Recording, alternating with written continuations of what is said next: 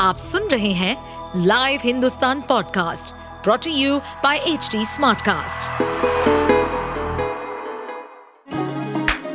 चलिए आपको ले चले बिहार राज्य की गहराइयों में, सुनेंगे बिना पक्षपात के खबरें देने वाले बिहार की खबरें पॉडकास्ट को इस पॉडकास्ट में निष्पक्ष चर्चा होगी राजनीति के महत्वपूर्ण घटनाक्रम क्राइम की चौंकाने वाली कहानियाँ, मनोरंजन के नए रंग सांसदों द्वारा किए गए दल बदल जैसे कई महत्वपूर्ण विषयों पर। ममता जी की भी कुछ मजबूरियाँ हैं स्टालिन साहब की वगैरह वगैरह तो मैं समझता हूँ दो तो चार दिन आगे पीछे होगा लेकिन बैठक होगी ज़रूर। विपक्षी एकता की दूसरी बैठक टल गई है। इसकी पुष्टि आरजेडी नेता मनोज झा खुद कर रहे हैं। उनका साफ़ कहना है कि बैठक एक दो दिन आगे जा सकती है लेकिन सियासी गलियारों में कुछ और ही खबर है। चर्चा है कि एनसीपी में दरार के बाद विपक्षी एकता को भी खतरा सताने लगा है। विपक्षी एकता को एक बड़ा झटका इसलिए भी लगा है क्योंकि इस एकता के मुख्य चेहरा माने जाने वाले शरद पवार की पार्टी की कमान पर भी अब सवाल या निशान लग गया है। ऐसे में पटना के बाद अब बेंगलुरु में होने वाली विपक्ष की बैठक स्थगित कर दी गई है। ये बैठक 13 और 14 जुलाई को बेंगलुरु में प्रस्तावित थी। फ़िलहाल बैठक की अगली तारीख अभी तय नहीं हुई है, लेकिन मनोज झा का कहना है कि मानसून सत्र से पहले ये बैठक होगी।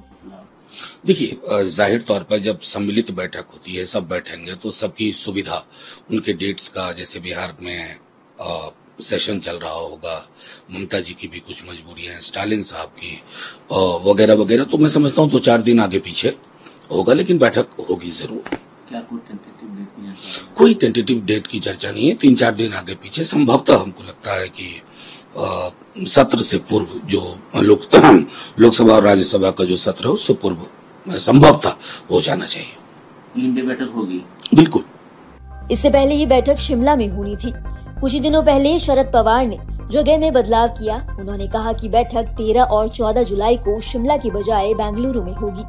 शरद पवार ने कहा था कि हिमाचल प्रदेश में मौजूदा गीले मौसम और भारी बारिश के कारण बैठक का स्थान शिमला से बेंगलुरु स्थानांतरित कर दिया गया है। इससे पहले 23 जून को आयोजित विपक्षी एकता की बैठक में 15 राजनीतिक पार्टियों ने हिस्सा लिया था। इसमें चर्चा के बाद आगे की रणनीति के लिए शिमला में बैठक करने का प्लान बनाया गया था। इसके बाद बैठक की जगह में बदलाव करते हुए बेंगलुरु किया गया है।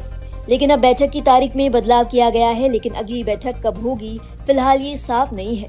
खबर तो ये भी है कि विपक्ष की बैठक संसद सत्र तक स्थगित कर दी गई है। संसद का मानसून सत्र इस साल 20 जुलाई से शुरू होकर 20 अगस्त तक चलेगा।